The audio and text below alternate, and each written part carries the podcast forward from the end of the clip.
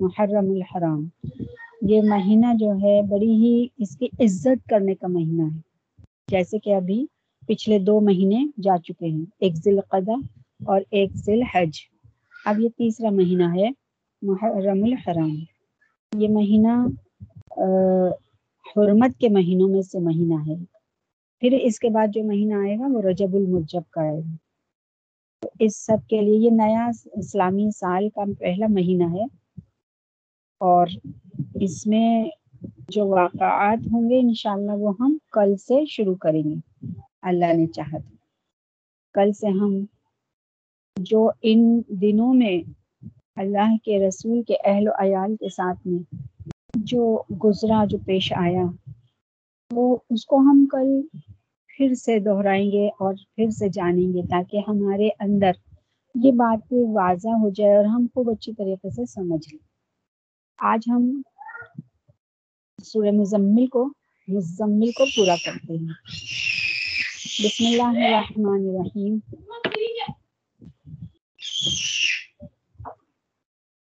یہ یعنی بندگی بھی اسی کی اور توکل بھی اسی پر ہونا چاہیے۔ جب وہ وکیل کارساز ہو تو دوسرے سے، دوسروں سے کٹ جانے اور الگ ہونے کی کیا پرواہ ہے؟ یہاں پر اللہ تعالی کی ذات کی ایک ہے نا مقتدر ہونے کی بات جو ہے وہ ہم لوگوں کو یہ جان لینی چاہیے کیونکہ اللہ رب العالمین یہاں پر وہی بات بتانا چاہتا ہے کہ جب کارساز وہی ہے اور بندگی کے لائق وہی ہے، توکل اسی پہ کرنا ہے۔ تو پھر کوئی اگر ہمارے ساتھ میں اچھا سلوک کرے یا نہ کرے، پھر ہم کو کوئی پرواہ نہیں ہونی چاہیے۔ نہ اس بات کی اور نہ اس بات کی کہ ہر وقت کیسے بھی برے حالات ہوتے ہیں، چاہے وہ سیاستی اعتبار سے ہوں یا گھریلو اعتبار سے ہوں یا فائنینشلی اعتبار سے ہوں، یا بیماری ہو، ہر حال میں بس اللہ رب العزت پر توکل ہونا چاہیے، کیونکہ اس کے اختیار میں تو سب کچھ ہے اور وہ سب کچھ کر سکنے والی ذات ہے۔ جب وہ اتنا مختار کل ہے اور توکل بھی اسی پہ ہی کرنا چاہیے، تو پھر اور چیزوں کی پرواہ نہیں ہونی چاہیے۔ تھوڑی مشکلات آتی ہیں اور اللہ تعالیٰ کام بنا دیتا ہے۔ اور جب کام بنا دیتا ہے اور اگر ایک پرسنٹ نہیں بھی بناتا تو اس میں اس کی کون سی حکمت پوشیدہ ہوتی ہے یہ ہم نہیں جان سکتے۔ تو یہاں پر یہ بات بڑی واضح طریقے سے ہماری عقلوں میں آ جانی چاہیے کہ یعنی جب بندگی اسی کی اور توکل بھی اسی پر ہونا چاہیے، جب وہ وکیل، کارساز ہو تو دوسروں سے کٹ جانے اور الگ ہونے کی کیا پرواہ ہے؟ یعنی کفار آپ صلی اللہ علیہ وسلم کو ساحر کہتے کاہن کہتے اور مجنون اور مسحور وغیرہ کہتے ہیں۔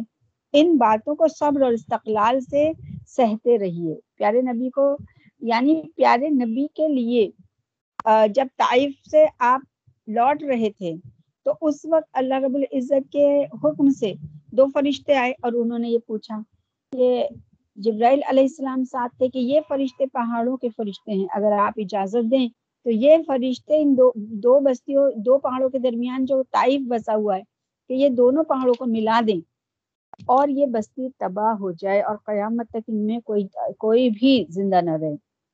تو جب ایسے نبی اور ایسے نبی کی بات کو ماننے کے لیے فرشتوں کو اللہ بھیج رہا ہے، تو یہاں پر اللہ تعالیٰ تلقین فرما رہا ہے کہ یہ کفار مکہ جو آپ کو ساحر کہہ رہے ہیں، مجنون کہہ رہے ہیں، مسور کہہ رہے ہیں ان کی باتوں کو صبر اور استقلال سے سہتے رہیے۔ یہاں پر ہم کو بہت سوچنے اور سمجھنے کی بات ہے کہ پیارے نبی کو اور پیارے نبی کی جو صحابہ اور صحابیات اور ان کے اہل خانہ تھے، سب کو بہت زیادہ جد و جہد کرنی پڑی اور بہت کچھ سہنا پڑا۔ تو یعنی کہ دنیا میں نا مشکلات کو سہنا ہی ہے، ورنہ نبی پاک صلی اللہ علیہ وسلم کو اللہ رب العزت کیوں یہ سب کرنے کو بولتا؟ ہے نا؟ کیونکہ یہ پوری امت کے لیے ہے کہ کیسے بھی حالات آئیں، ان میں اگر کچھ تکلیف آتی ہیں تو ان کو سہ، سہنا چاہیے اور اللہ پہ توکل کرنا چاہیے تاکہ اللہ تعالیٰ ہی تکلیف دے کر اور توکل کو جانچتا ہے کہ یہ جو میں نے حالات دیے ہیں، اس میں اس کا توکل کس پر ہے؟ یہ ہے جانچ۔ اسی اسی طرح کیونکہ یہ ہمارے لیے کیا ہے؟ پوری پوری نوع انسانی کے لیے جو ہے نبی پاک صلی اللہ علیہ وسلم کیا ہے ایک نمونہ ہے کہ ایسے جینا ہے۔ جینے کا ایک ماڈل ہے تو ہم کو اس کے اوپر دھیان دینے کا ہے۔ یا بھلی طرح بھلی طرح کا چھوڑنا، یا یہ کہ ظاہر ہے کہ ان کی صحبت ترک کرو اور باطن میں ان کے حال سے خبردار رہو۔ کہ کیا کرتے ہیں اور کیا کہتے ہیں اور مجھ کو کس طور سے یاد کرتے ہیں؟ دوسرے ان کی بدسلوکی کی شکایت، کسی کے سامنے نہ کرو، نہ انتقام لینے کے در پہ ہو اور نہ گفتگو یا مقابلے کے وقت۔ کج خلقی کا خمار کرو۔ تیسرے یہ کہ باوجود جدائی اور مفارقت کے ان کی نصیحت میں قصور نہ کیجیے بلکہ جس طرح بن پڑے ان کی ہدایت اور رہنمائی میں صحیح کرتے رہیے۔ حضرت شاہ صاحب رحمۃ اللہ علیہ لکھتے ہیں کہ یعنی خلق سے کنارہ کنارہ کر، لیکن لڑ بھیڑ کر نہیں، سلوک سے مگر۔ یاد رہے کہ یہ آیت مکی ہے اور آیات قتال کا نزول مدینے میں ہوا۔ اس میں نا ایک رکو جو بتایا گیا تھا، شروع میں میں نے بتایا تھا کہ ایک رکو مکی ہے اور دوسرا رکو مدنی۔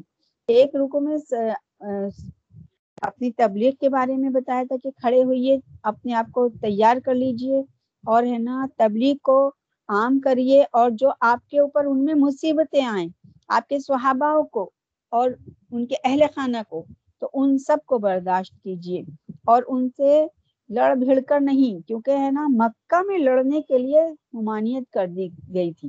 اللہ رب العزت کی طرف سے مکہ میں جنگ کو منع کر دیا گیا تھا۔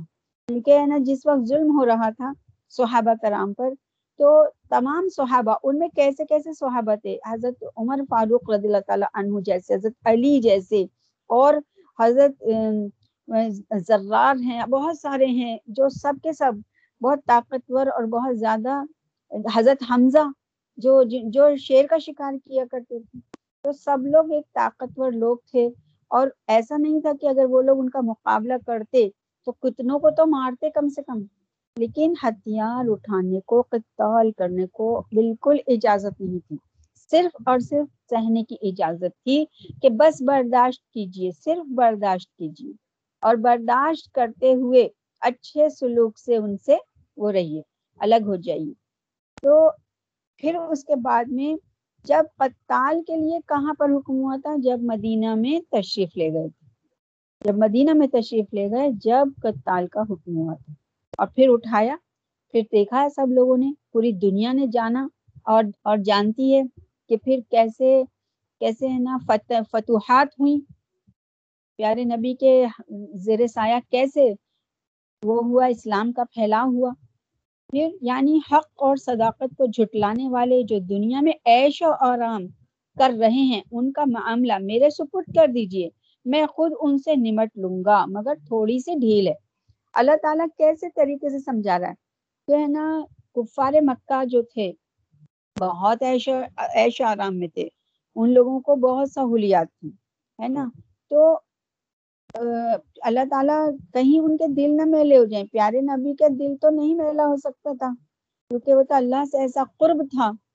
لیکن صحاب، صحابہ جب دل ان کا وہ ہوتا تھا تو پیارے نبی ان کو کیسے سنبھالا کرتے تھے۔ اور پھر بتایا کہ ان کا معاملہ میرے سپرد ہے اچھا دنیا میں بھی۔ یہ ایک ہے نا میں الگ سے ایک ذاتی بات بتا رہی ہوں کہ اگر اپنا کوئی بھی کسی، کوئی دل دکھاتا ہے یا کوئی بھی بات کرتا ہے، کوئی بھی زیادتی کرتا ہے تو اس معاملے کو اللہ کی سپرد کر دینا چاہیے اور پھر دیکھنا چاہیے کہ اللہ تعالیٰ کیسے بدلے لیتا ہے اور اللہ تعالیٰ کیسے دکھاتا ہے۔ اللہ، واقعی اللہ پر جب اپنے معاملات جو بندہ چھوڑ دیتا ہے، تو پھر اللہ اس کا ایسا ضامن ہو جاتا ہے اور بدلے بھی لیتا ہے اور اس کو اچھے سے نوازتا بھی ہے۔ یہ اللہ کی بڑی شان کبریائی ہے۔ اس اس بات پہ یہ لوگ جو ہیں دنیا میں غیر مسلم جو ہوتے ہیں، جو اللہ کے مخالف ہیں، اصل میں وہ مسلمانوں کے مخالف نہیں ہیں۔ جھگڑا یہاں مسلمانوں کا نہیں ہے۔ یہاں تو اللہ سے جھگڑا ہے۔ وہ اللہ کو نہیں مانتے۔ تو اللہ تعالیٰ کے ہی مخالف ہیں وہ لوگ۔ تو ان کو، ان کا معاملہ بھی اللہ کی طرف اللہ ہی فرما رہا ہے کہ انہیں میری طرف رہنے دو۔ میں اپنے آپ ہی ان سے ان سے نمٹ لوں گا۔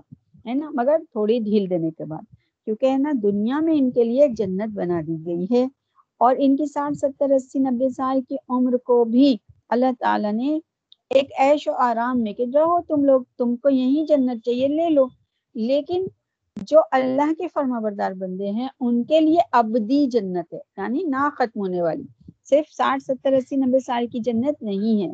اور یہاں جنت میں رہنے کے باوجود جو لوگ اللہ کی نافرمانی کر کے رہتے ہیں، تو اس میں بھی اس میں بھی تکلیفیں آتی ہیں، بیمار بھی ہوتے ہیں۔ اور ہے نا، کسی کو شوگر ہو گئی، کسی کو ہے نا، کینسر ہو گیا، کسی کو پیٹ کا وہ ہو گیا، کسی کو سر کا ہو گیا، تو وہ لوگ کے کھانے پینے بند ہو جاتے ہیں، ہے نا؟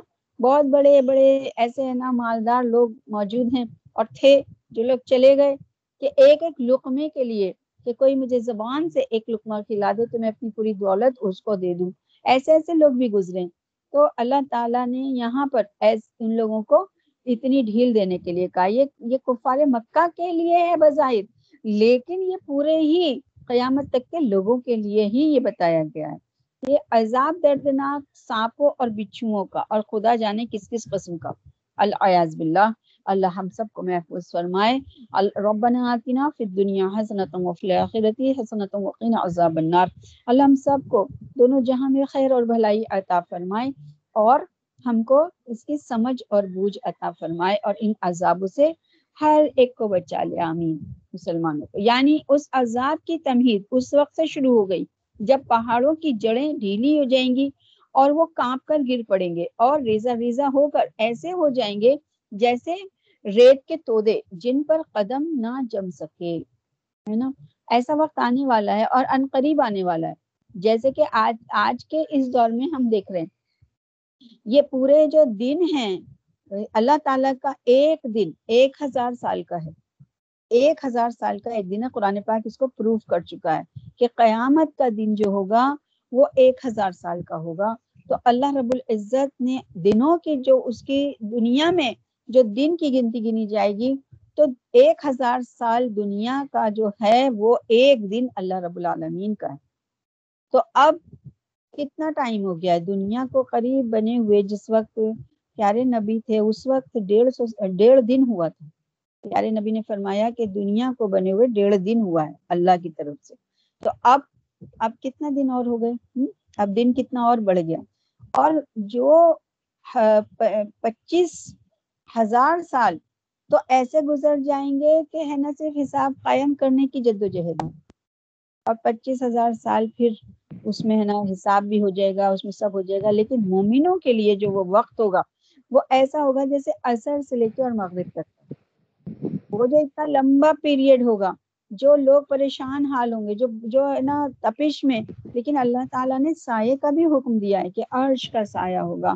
تو اللہ کی فرما برداری میں جو لوگ لگے رہیں گے اور اسی کے کام میں اپنی زندگی کو وقف کریں گے، تو انشاءاللہ سما انشاءاللہ، وہ جو سایہ ہوگا، وہ لمبا، عرش کا سایہ، جب اس کے سوا کوئی سایہ نہیں ہوگا، تب ایسا لگے گا جیسے عصر سے لے کے اور مغرب تک کا وقت گزر گیا۔ بس اتنا محسوس ہوگا، ہے نا؟ اللہ تعالیٰ اپنے نیک، اپنے بندوں سے جو اس کے فرما بردار بندے ہیں، بہت محبت فرماتا ہے ہے نا؟ تو اس میں ہی ہم کو یہ سب باتوں کو دیکھنا ہے کہ دیکھو کیسا وقت آنے والا ہے، کہ جیسے کہ، ہے نا؟ ریت، پہاڑ کیسے ہو جائیں گے؟ جیسے ریت کے توتے بکھر جائیں گے ایک دم یعنی یہ پیغمبر اللہ کے ہاں گواہی دے گا کہ کس نے اس کا کہنا مانا اور کس نے نہیں مانا۔ پیارے نبی پیارے نبی کے شان میں اللہ تعالیٰ فرما رہا ہے۔ کیسے کیسے ایک ایک ایک ایک انسان کے پاس آپ کتنی دفعہ جایا کرتے تھے، منایا کرتے تھے، دعوت پیش کیا کرتے تھے۔ حضرت نوح علیہ السلام کے بارے میں بھی ہم نے پڑھا کہ کتنا رات اور دن کے کوئی وقت نہیں تھا۔ اور پیارے نبی نے کتنی کتنی کوششیں کی ہیں۔ لیکن جس کو اللہ نے، جس کو ہدایت، جس نے اپنے قدم بڑھایا جس کو اللہ نے دی، ہدایت، اس نے ہدایت پا لی۔